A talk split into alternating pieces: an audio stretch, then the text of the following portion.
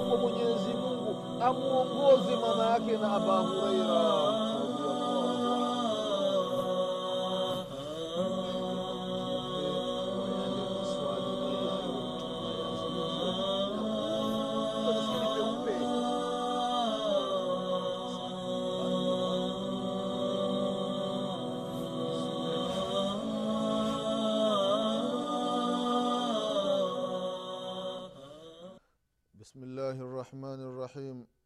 الحمد لله رب العالمين والصلاة والسلام على أشرف الأنبياء وإمام المرسلين.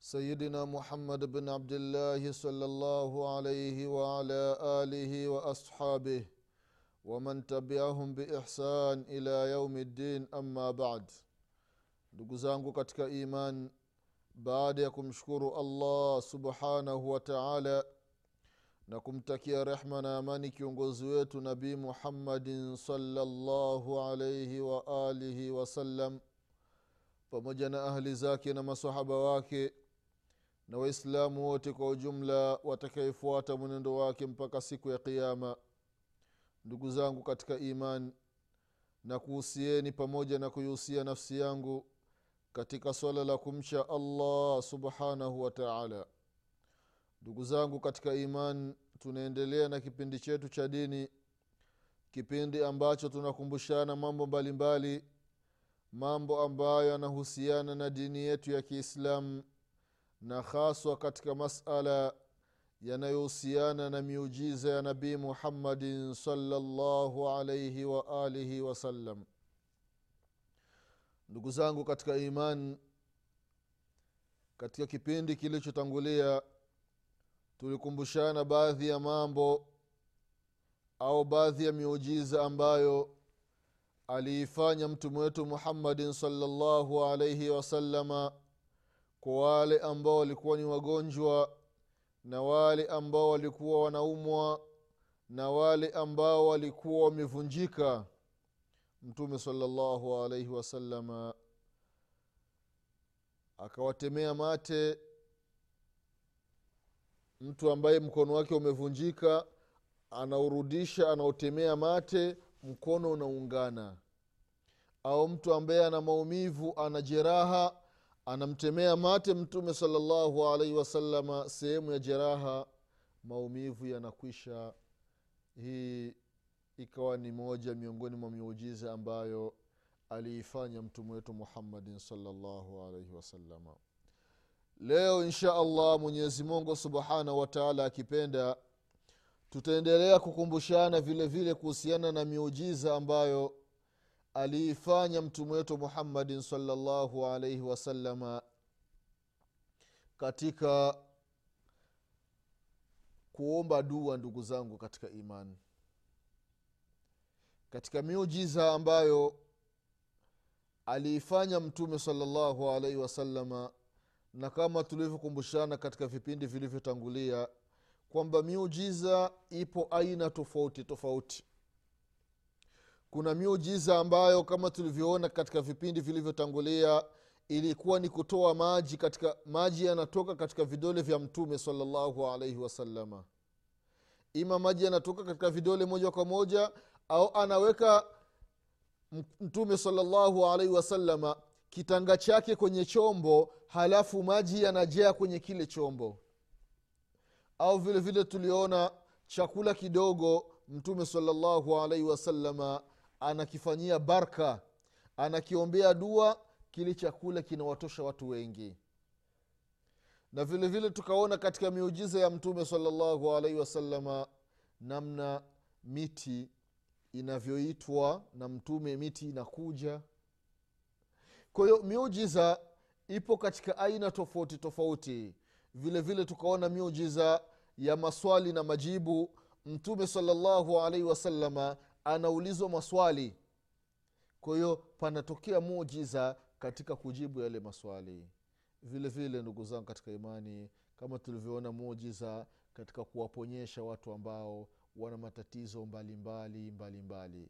vile vile tunaona leo mwenyezi mungu akipenda tutaona miujiza ya dua ambayo ilimfikia nabii muhammadin salllahu alaihi wasalama kwa wale ambao alikuwa akiwaombea dua.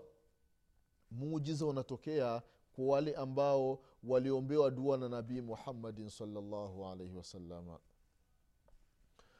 wanasema wanachuoni rahimahumullahu ya kwamba alikuwa mtume salllahu alaihi wasalama akiomba dua katika kitu. Basi mwenyezi mungu subhanahu wataala anamkubalia maombi yake katika kile kitu. Na vile vile ikiwa atamwombea mtu kama alivyokuwa akisema hudhaifa ibnu lyaman radiallahu anhuma wa arda anasema ya kwamba alikuwa mtume salallahu alaihi wasalama akimwombea mtu dua nzuri basi ile dua inamfikia yule mtu pamoja na, na, na familia yake na watoto wake na kizazi ambacho kitachozaliwa ile dua baraka zake zinawafikia wale watu. Allahu akbar. Hii vile vile ni aina ya miujiza ndugu zangu katika imani tukianzia na hadithi ya anas bn malik radiallahu anhu wa anas anasema ya kwamba qalat ummi amesema mama yangu mama yake na anas bn malik radiallahu anhu, radiallahu anhu ambaye anaitwa ummu sulaim mama yake na anasi anaitwa ummu sulaim huyu mwanamke umu sulaimu radiallahu anha siku moja alisema ya rasulllah ewe mtume mwenyezi mungu khadimuka anas udu llaha udu udu llahu lahu. Ya rasulllah anas huyu hapa mfanyakazi wako udu llaha lahu. Mwombee dua kwa mwenyezi mungu subhanahu wa taala.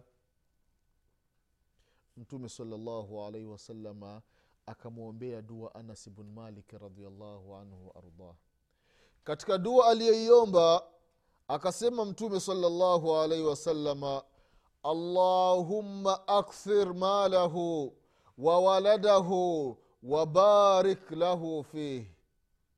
Allahu akbar maneno matatu. Dua aina tatu ameombewa anas bn maliki radiallahu anhu waardah na anas alikuwa ni mtoto mdogo mtoto mdogo sana. Wakati mtume salallahu alaihi wasalama anatoka maka anaelekea madina. Kipindi hicho ndugu zangu katika imani kabla ya mtume salllahu alaihi wasalama kufika katika mji wa madina. Baba yake na anas bnu maliki ambaye anaitwa ni maliki alikuwa ni mlevi sana. Anapiga pombe gongo nini. Sasa akasikia ya kwamba mtume mpya ambaye amekuja anakataza pombe. Na yeye pombe ndio ilikuwa ulevi wake yaani ndiyo starehe yake akasema hapana huyu mtume hanifai. Akatoka madina akaelekea katika njia ya sham. Kufika mbele huko kifo kikamkuta akafa babake na anasi hali ya kuwa si mwislamu anasi kipindi hicho ni mtoto mdogo. Akatokea abu talhat alansari radiallahu anhu waardah akaambiwa akamfata mama yake na anas bn malik radiallahu anha akamwambia kwamba mimi ninataka nikuchumbie mimi ninataka nikuoe.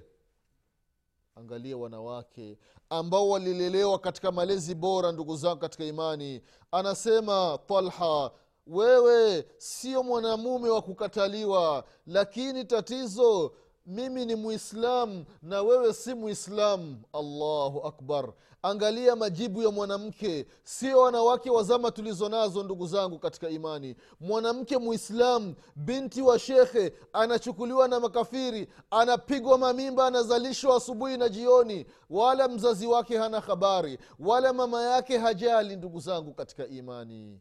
Lakini huyu mwanamke anasema tena angalia mwanamke ambaye mume wake amesha, amesha huko.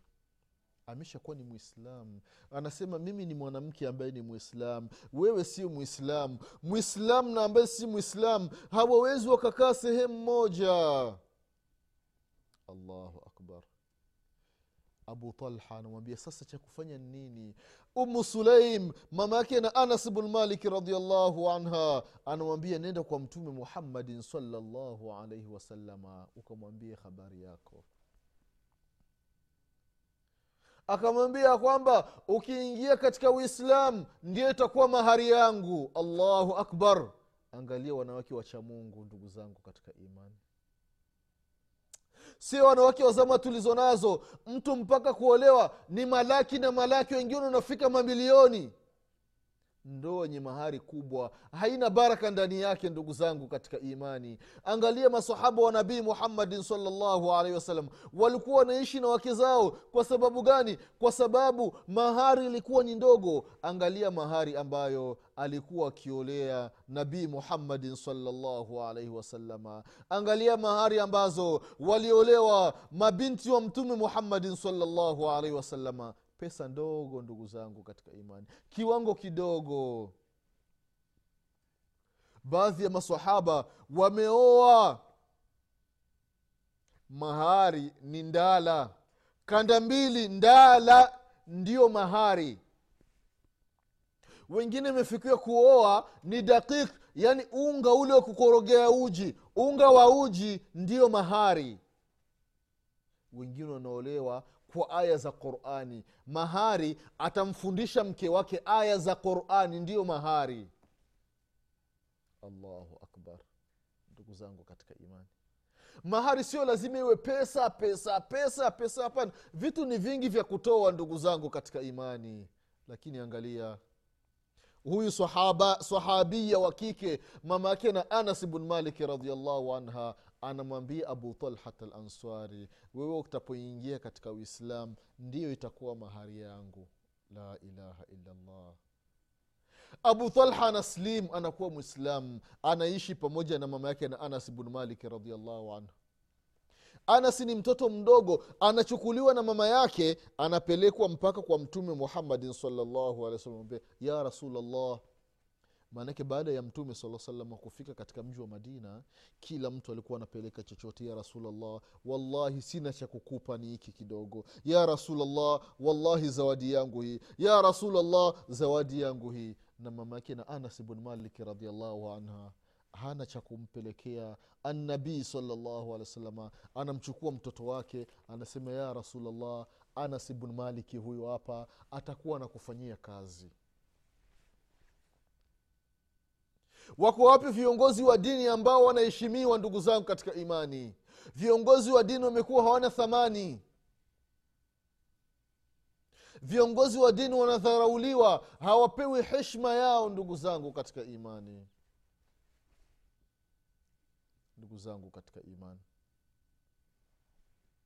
Anas anaishi katika nyumba ya nabii muhammadin salllahu alaihi wasalama ndio anas katika hadithi yake anaeleza anasema nilifanya kazi katika nyumba ya nabii muhammadin salllahu alaihi wasalama ashara sinina miaka kumi. Anasi anafanya kazi katika nyumba ya mtume salllahu alaihi wasalama muda wa miaka kumi mtoto mdogo mpaka anasi anakuwa kijana anakuwa barubaru anale, analelewa katika nyumba ya nabii muhammadin salllahu alaihi wasalama anasi anaeleza nini? Anasema ya kwamba haikutokea siku moja nabii muhammadin salllahu alaihi wasalama amenambia ewe anas mbona hujafanya ile kazi? Anas mbona ile kazi umefanya hivi? Hata siku moja miaka kumi la ilaha illallah. Angalia mabosi na wafanyakazi namna wanavyofanyiwa ndani ya, ma, ya majumba ya mabosi ya matajiri wao. Mfanyakazi akikosea kidogo tu angalia matusi ambayo bosi wake anamtukana ndugu zangu katika imani. Umeishi na mfanyakazi muda mrefu lakini imetokea tu bahati mbaya tu amekosea kidogo tu labda kashika gilasi lile gilasi likaanguka chini likapasuka. Angalia matusi ambayo huyu mfanyakazi atapewa.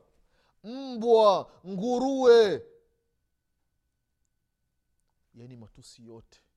Shetani mmoja we unanimalizia vyombo hapa unajua thamani yake. Ndio maana vyombo vinamalizika ndani kumbe we ndio unavunja kila siku. Kumbe ni mara moja tu gilasi moja tu imepasuka tu. Muda mrefu uko naye lakini wema wote wa nyuma bosi anasahau anaanza na matusi. Matusi yametoka wapi ndugu zangu katika imani? Hizi tabia mnaziiga kutoka kwa nani? Hali ya kuwa kiigizo chetu ni nabii muhammadin salllahu alaihi wasalama mfanyakazi wa kike anapika chakula anaunguza. Angalia matusi atavyopewa hapo kwambia huyu mfanyakazi ni rofa hana akili. Mwingine kwambia akili zake hazina akili. La ilaha illallah. Akili amepewa na mwenyezi mungu subhanahu wataala halafu wewe unasema ya kwamba hizo akili alizonazo hazina akili. Sababu imetokea mara moja tu ameunguza miaka mingapi anakupikia chakula kisafi? Haunguzi leo tu imetokea bahati mbaya ameunguza unamtukana. Ni mbwa ni nguruwe hajui kupika. Kazi yake ni kuunguza chakula tu. Tabia ya kiislamu iko wapi ndugu zangu katika imani? Imetokea bahati mbaya chumvi imezidi tu. Angalia matusi ambayo atapewa mfanyakazi hapo. Mwingine anapigwa na vibao. Mwenda wazimu mjinga rofa we pumbavu. We una akili. Mwingine anamvuta yule mfanyakazi wake masikio. Ikiwa ni wakike wa kiume anamvuta masikio. We hauna akili. We mwingine anapigwa na kibao. Angalia kila siku unatulisha vyakula vya chumvi nyingi. Kumbe ni siku moja bahati mbaya tu imetokea. Lakini anas bn malik radiallahu anhu anatoa meseji anatoa ujumbe anas bn maliki kuambia matajiri kuambia mabosi namna gani ntakiwa waishi na wafanyakazi wao. Wamwige nabii muhammadin salllahu alaihi wasalama kwamba anas anasema nimeishi pamoja na mtume muhammadin salllahu alaihi wasalama miaka kumi. Hakunaambia hata siku moja. Anas ile kazi bona umefanya hivi anas ile kazi ambayo nikuambia ufanye mbona hujafanya? Hata siku moja jawahi angalia hizi akhlaqi angalia hizi tabia ndugu zangu katika imani. Sasa mamake na anasi anamwambia mtume ya rasulllah anasi huyu hapa mfanyakazi wako mwombee dua kwa mwenyezi mungu ya rasulllah mtume salllahu alaihi wasalama ameishi na anasi vizuri akimtuma katika baadhi ya mambo anasi anakwenda. Allahu akbar. Akamwambia dua mtume saa salama allahumma akthir malahu e mwenyezi mungu mzidishie anasi mali zake. Wa waladahu mwenyezi mungu wa mjalie mja wako anas bun maliki awe na watoto wengi wabarik lahu fihi. Mwenyezi mungu na umbariki katika mali yake na umbariki katika watoto wake. Allahu akbar. Anas bnu maliki radiallahu anhu anasema wakati alikuwa wanahadithia watu hii hadithi huyu mkasa anasi sasa anawahadithia matabii ambao walikuja baada ya nabii muhammadin salllahu alaihi wasalama kufariki. Matabii ni wale ambao hawakuonana na mtume salllahu alaihi wasalama lakini walionana na masahaba ambao walimuona nabii muhammadin salllahu alaihi wasallam sasa anasi ndo anawahadithia. Anasema kwamba fawallahi namwapa mwenyezi mungu. Inna mali kathir. Mali, za, mali nilizo nazo ni nyingi sana. Kwa sababu gani? Kwa dua ya nabii muhammadin salllah salam muujiza wa dua ndugu zangu katika imani katika upokezi mwingine wa anasi anasema sifahamu mtu yoyote ambaye alifikwa na maisha yaliyokuwa mazuri kama maisha niliyokuwa nayo mimi kutokana na dua ya nabii muhammadin salllahu alaihi wasalama anas anasema ya kwamba walakad dafantu biyadaya hataini nimezika kwa mikono yangu hii miwili miatu min waladi katika watoto wangu watoto mia moja. Kwa sababu aliombea dua na mtume sala salama kwamba mwenyezi mungu amjalie na watoto wengi. Anasema watoto mia moja nimezika kwa, wato, kwa mikono yangu hii. Katika upokezi mwingine pamoja na wajukuu zangu watoto na wajukuu kabla sijafa watu mia moja nimewazika kwa mikono yangu. Na wanasema masahaba radiallahu anhum anas bnu maliki radiallahu anhu alikuwa na shamba la, la, la mitende. Mitende kawaida yake huwa kwa mwaka inatoa tende mara moja. Kama mazao mengi. Yaani kwa mwaka mara moja.